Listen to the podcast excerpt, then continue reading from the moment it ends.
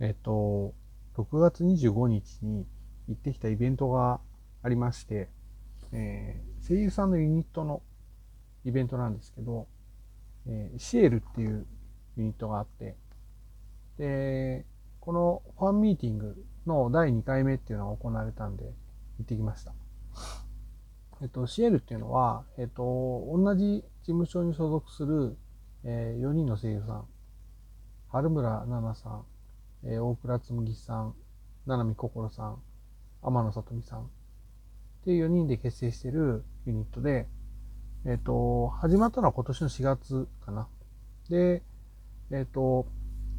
マリンエンターテイメントがプロデュースしてるユニットで、で、まあ、マリンエンターテイメントって、あの、アニメートの関連会社なんで、えっと、イベントやるのは、あの、アニメートの、えー、新しくできた池袋のアニメートの地下にあの、アニメートシアターっていうですね、200人ぐらい入る、えー、劇場があるんですけど、そこで、えー、イベントをやるっていう、まあ一応そこ、今、今のところのコンセプトはそんな感じかな。そんなイベント、えー、イベントじゃねえや、ユニットです。で、えっ、と、まあ私も、えー、まあ何人かの方、あの、お名前知ってるし、あの、注目してる方が、えー、参加されているユニットなんで、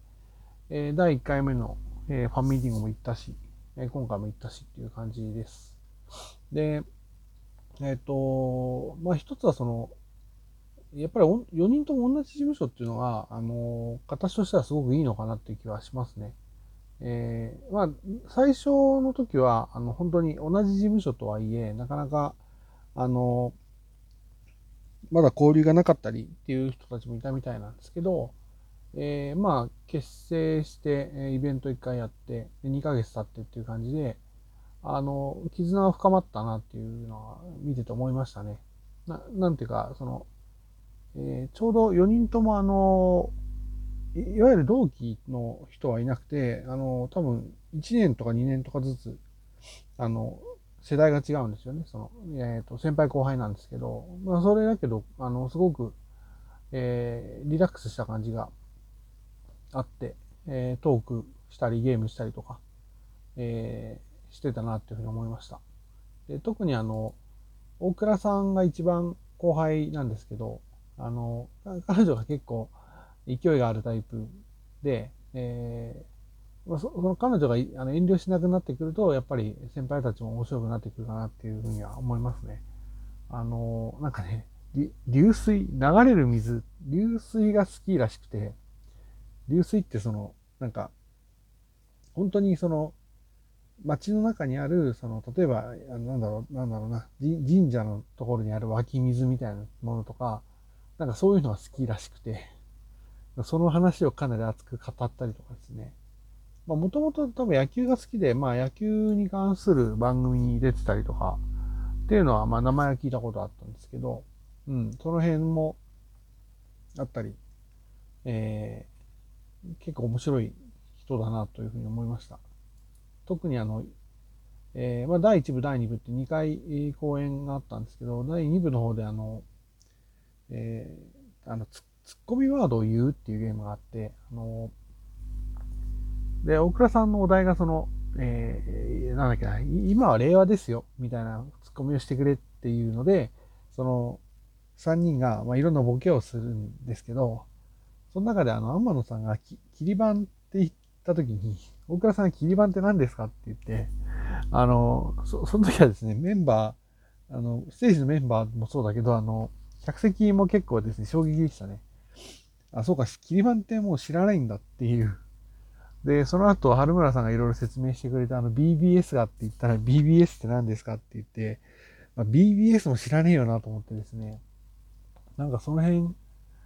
そういうなんかジェネレーションギャップがナチュラルに出てくるってやっぱ面白いなと思いました。っ